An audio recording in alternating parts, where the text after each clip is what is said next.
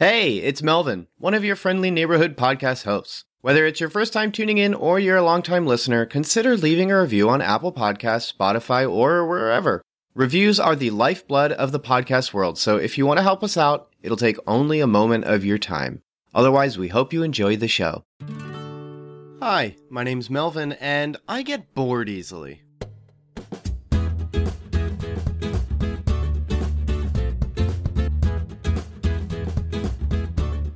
Welcome to Cinematic Doctrine, a non spoiler Christian movie podcast where we sit at the table of cinema and eat. Tonight we'll be dining on Riley Stearns' The Art of Self Defense. When I saw the trailer for The Art of Self Defense a few months ago, my wife and I immediately went, We have to see this movie. Jesse Eisenberg, martial arts, dry humor, complex characters. We needed this movie in our lives so badly, we were counting down weekends for its release. Then I learned I would be away on a trip the weekend it premiered. Talk about a bummer. Knowing it was an independent film, we worried it would be out of theaters before I came home. Thankfully, it still had a few screenings at a nearby AMC, so we snagged our tickets and went out on a weeknight. Totally worth it. So let's not waste any time. I couldn't wait to see this movie, and I was overjoyed to learn it was appropriate enough to cover here, so let's get into it. Casey Davies, performed by Jesse Eisenberg, is afraid of men. It's that simple. He doesn't commune well with his male coworkers, he lives alone with his little dachshund and is mugged one evening on his walk home from the store. He's tired of feeling weak, and getting a gun takes too long, so he joins a nearby karate studio under the training of the enigmatic Sensei, played by Alessandro Nivola, a man's man who teaches him what it's like to be strong. In Casey's pursuit of becoming what he fears, he learns to punch with his feet and kick with his fists, but might be learning things about masculinity he hasn't bargained for. The Art of Self Defense is rated R for violence, sexual content, graphic nudity, and language. The violence is not pervasive, but you can expect about as much as you would from a dojo setting. That said, there are sequences that are a little frightening. There's frequent blood for the second half of the movie, and it can be quite shocking, as well as brief moments of gore. The sexual content is male talk among coworkers that is on the nose, as well as sexist and misogynistic remarks at times. The graphic nudity is one brief scene of full male nudity as a bunch of men are entering a rest period after a training session. The cut is very quick, and any other segments of nudity are of women in magazines, of which a character takes home for personal use, and one sequence later with a computer screen. All four or so of these sequences are brief and beg the question why even do them? The language is par for the course for an R rated film, although my wife and I barely remember any of it, and seems like there was only one sequence that had a few F bombs in it. Apart from all that, the film isn't oppressive, at least not to us, as we're both fans of dry, dark, alternative humor. It's sort of our go to as comedy is concerned, and we both had a real blast. I think the best way to explain the humor in self defense is like that of a person telling you quite literally what's funneling through their mind at any moment then choosing to say it in the most obtuse and obvious manner. There's no beating around the bush, and lines are delivered with precise accuracy and perfect timing. It's as though every breath were paced to eliminate any loss in flow and punctuation. Alessandro Nivola spoke in an interview about how difficult it was to perform some of his monologues, of which there are many, simply due to how exact his delivery needed to be. Jesse Eisenberg also delivers lines like his tongue were an exacto knife, but a lot of Alessandro's lines require him to be active. His introduction can be seen in the trailer as he performs an impromptu kata saying that martial arts is like any language, it says something. And in this case, the kata is saying, This weekend I'm going grocery shopping and then going to rent a movie. Finished off with a fatality as Sensei imitates the act of ripping a man's heart out. It's amazing. And there's plenty more where that comes from. What seems to make all this work is how everything is played normally. How, despite the guise of reality, the art of self defense is anything but a normal world. Everyone uses CRT monitors. Nobody has a cell phone. People record video on an analog camera. And yet, the film isn't in a dated world, as you'll see people wearing modern clothing and riding modern vehicles. It's sort of like David Robert Mitchell with It Follows, or even Under the Silver Lake, where the worlds aren't worried about being realistic, they're worried about creating and building the aesthetic of the film. In this case, the aesthetic is quiet, focused, precise. and fun. The film never forgets to have fun, even when there's something shocking or horrifying taking place. I don't think anyone would step away thinking those moments tarnished the good times before and after. In fact, it simply helps to relay that, despite the comedy, these characters are in some seriously dangerous situations. And on that note, it's important to mention that this film isn't trying to be subtle. I mentioned before that dialogue is obtuse, obvious, and I would agree with Riley Stearns, who, in an interview, rightly declares his film incredibly unsubtle. And that's fine because the film is very clear in what it is. And if someone were to step away disappointed at how unsubtle it was, then I think they bought the wrong ticket. The thing Riley evokes greatly throughout the film is the abrasive and infectious power of toxic masculinity. I'm sure you've heard that term before. I'm sure it's been a perturbance, even something you cringe at, and that's okay. What toxic masculinity defines truly is something abhorrent, and the way it's defined is this. Toxic masculinity is a sinful misunderstanding in which it defines manhood around qualities of violence, promiscuity, status, and aggression.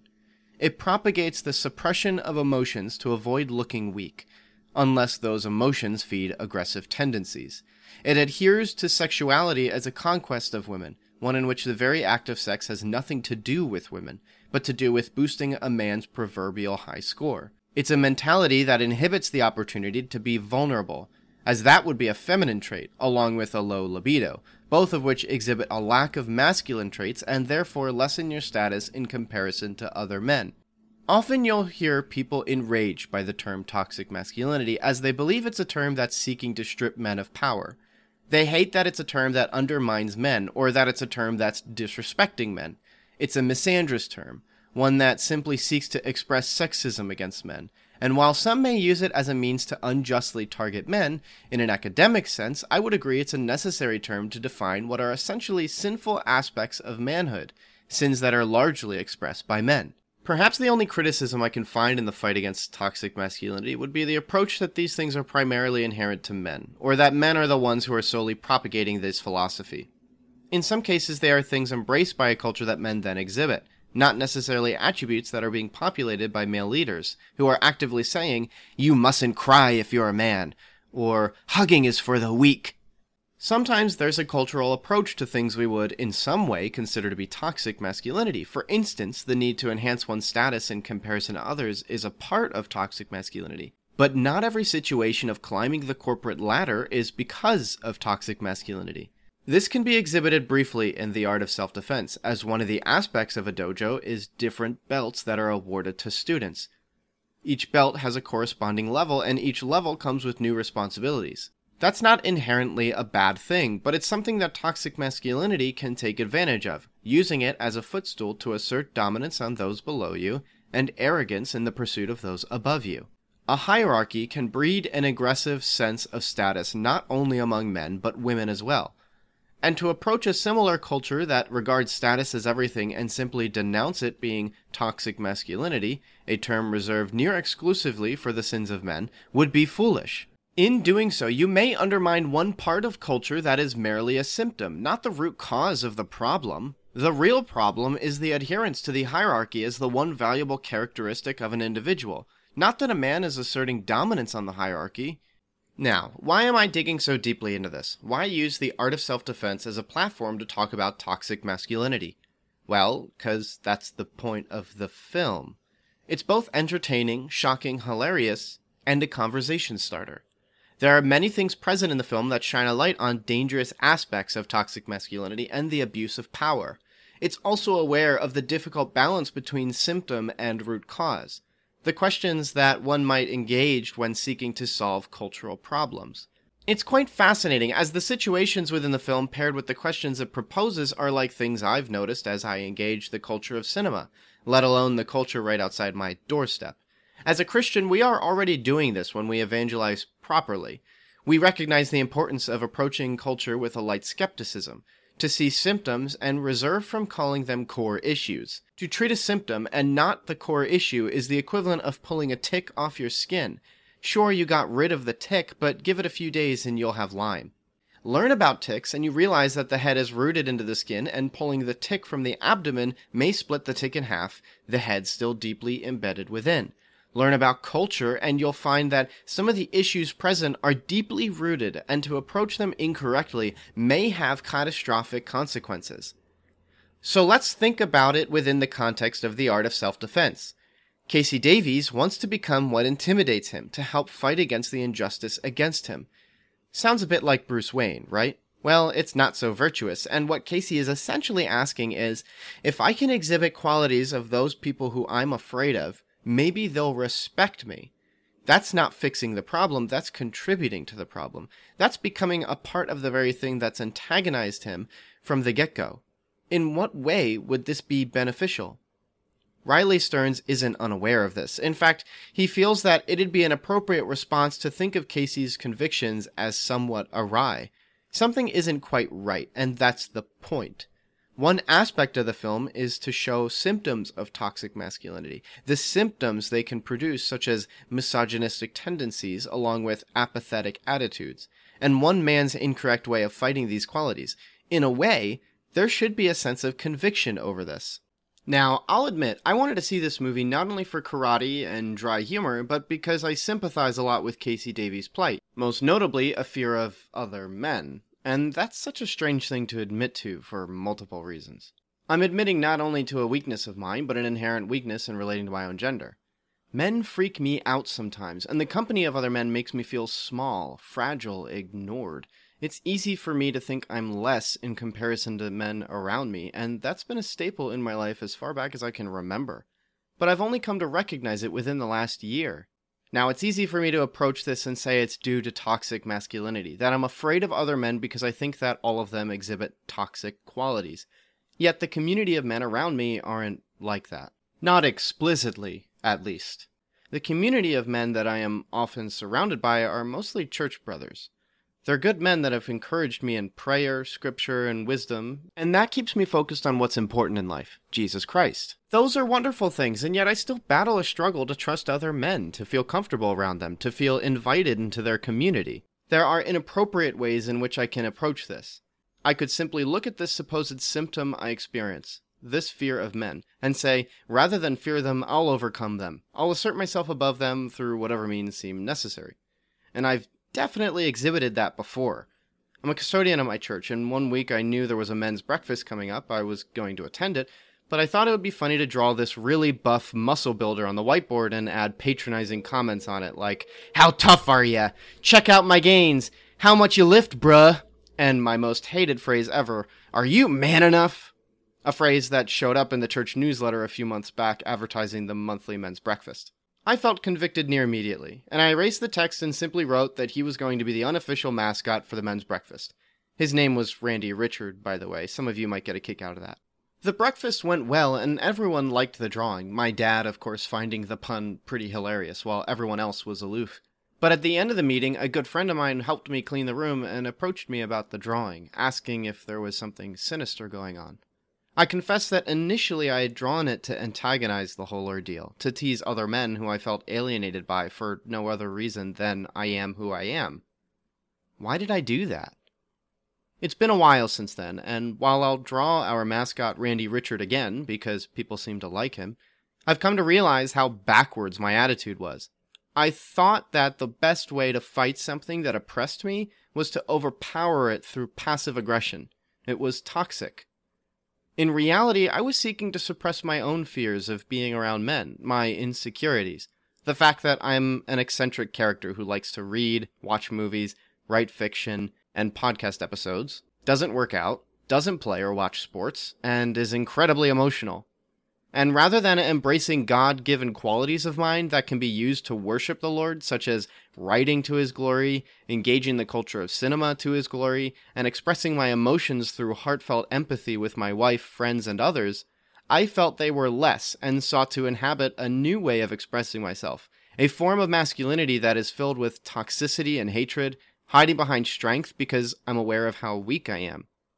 A lot of the art of self defense is about tackling this conundrum whether it's fighting against real and honest misogyny, apathy, or anything else prevalent in toxic masculinity, or fighting against something that isn't there, which can breed the aforementioned qualities. The fight against deeply rooted issues can get complicated, violent, hateful, and occasionally contributes to the very thing you seek to prevail over. What's nice about Riley Stearns' approach is that he isn't afraid to have fun while also dealing with this issue. I think that's an important approach, even if people might feel confused about the tone he has in this film. Some might think that it's not appropriate to have fun while also tackling such a prevalent cultural problem such as toxic masculinity. There's an argument to be made there, but also I think Riley approaches this difficult topic in a way that, as mentioned before, is self aware. It's comical because it breaks down problems into very simple, obvious phrases that bring to light how dumb sin can be sometimes. It's sinister, evil, cunning, but if you get right down to what sin is, it's really, really stupid. And it's important to know that the deepest root cause of all these problems is our sin. It's our rejection of the good things that God commands we do. And it's not a matter of commanding us not to do things we want, although sometimes we want to sin. It's a matter of saying, those things will hurt you, hurt others, and ultimately separate you from me. But we know the fight against sin isn't as simple as, don't do that thing, and then leaving it at that. It requires an appropriate understanding of how an individual's sin takes form. Take the men's breakfast, for example.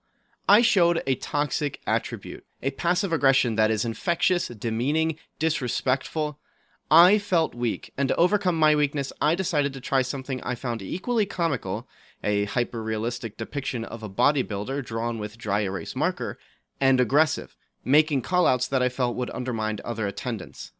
I was a jerk, and a friend of mine knew exactly what was going on, so he approached me afterward. He not only called me out on what I'd done, but also asked me hard questions. He asked me why I felt I had to do that. He asked me if anyone in the room was even like that person I was trying to make a parody of. And then he asked me if there was something more going on. These questions are important because it's not enough to simply say, Stop it, Mel. The reality is that in my action, I simultaneously showed a part of my heart that is bitter, while creating a footstool for sin to dig into my heart, build some IKEA furniture, and make himself at home it would begin to fester and grow in ways I wouldn't expect, leading me to further toxic behavior in the company of other men. There's a root issue that caused these problems, and it's important to recognize that the toxic masculinity I exhibited was a symptom of something deeper. Yes, it's bad, and yes, at its very core, it was sinful. But there's something in the middle that must be excavated to truly understand why I did what I did. And the only way to truly understand these issues and bring them into the light is community with others. And that's something important to mention, as Casey Davies has no friends in the art of self defense. That's an intentional writing choice, too. Riley Stearns is very much aware of this, and there's even a few jokes played to that effect. It brings to question whether Casey Davies may react to certain situations differently if he had close relationships, if he had people that encouraged him, that he was fine the way he was. These experiences remind me how damaging my own thoughts can be, how ultimately I was doing this based on what I thought. I thought I was less in the presence of other men, when simply that's not true, and I'm not more either. I'm me, and sometimes I'm not comfortable with being me. It's that simple. And it's important to not only find the bad seed in my heart and tear it out, but to plant new seeds of goodness in its place. To do all this, I need to be known by someone so that they can step in and help me. I need to be engaged so I can trust the person who is helping me. And I need to be educated so I can make the necessary steps to change. And in this case, the education would be me leaning on 1 Corinthians 3:21 through 4:7, a wonderful passage in which Paul writes to the church in Corinth amidst division. I often return to this passage as the months go by, and the key part of this passage I'd like to look at is chapter 4 verse 3 and 4. Paul writes, But with me it is a very small thing that I should be judged by you or by any human court. In fact, I do not even judge myself. For I am not aware of anything against myself, but I am not thereby acquitted. It is the Lord who judges me. Although this passage has to do with a quarrel between church division, a key aspect of this passage we're focusing on is the fact that the writer Paul is little worried about what others think of him nor his own thoughts on himself, but is leaning on what God thinks of him and his outreach to make peace with the church in Corinth. In the men's ministry situation, I show that it isn't what people think of me, but what I think people think of me that bothers me. In other words, it's a confusing way of saying I'm self conscious. This insecurity has led me to do stupid things, from treating people horribly, not getting work done because I think nobody cares, or drawing dumb pictures of buff men on a church whiteboard. See, sin is so stupid. Imagine if I simply cared what God thought of me. God, in His infinite grace, loved me before I was saved, loved me enough to send His Son Jesus Christ to die for me so that I would become saved. As I come to know this more and more each day, I lean on it because it shows how, even when I was unlovable, God loved me enough to die for me. When comparing that love to the love, or lack of it, that I feel I receive from those around me, there's no competition. And if God loves me that much, what reason do I have to be insecure about myself? What reason do I have to feel like I am less than other people because of the way God has made me? As I learn about His love for me, I seek to love Him back, listening to His word and worshiping Him in everything I do. But that's easier said than done. So I suppose my takeaway with The Art of Self Defense is a personal one. Despite how much I enjoyed this film on a technical and intellectual level, like Mandy, I stepped away from this film like I had peered through a mirror.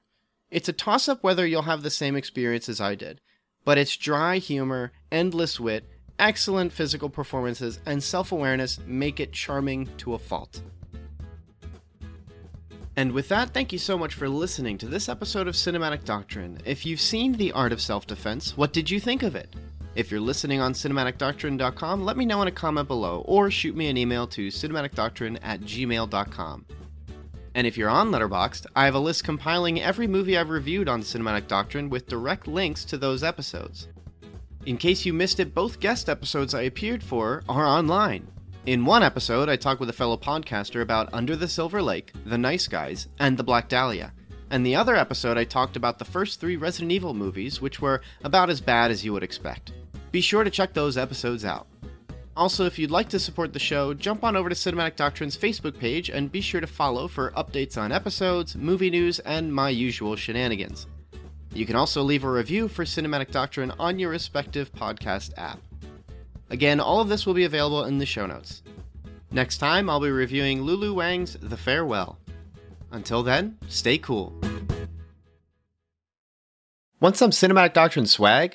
You're in luck. We've got 3 inch Cinematic Doctrine logo stickers exclusive for Patreon supporters. Perfect for your travel mug or laptop. Head over to patreon.com forward slash cinematic doctrine, link in the show notes, and choose the independent theater tier. Doing so will net you other perks too. But let's be real, the podcast stickers are the coolest perk. So get yourself some podcast stickers by supporting on Patreon.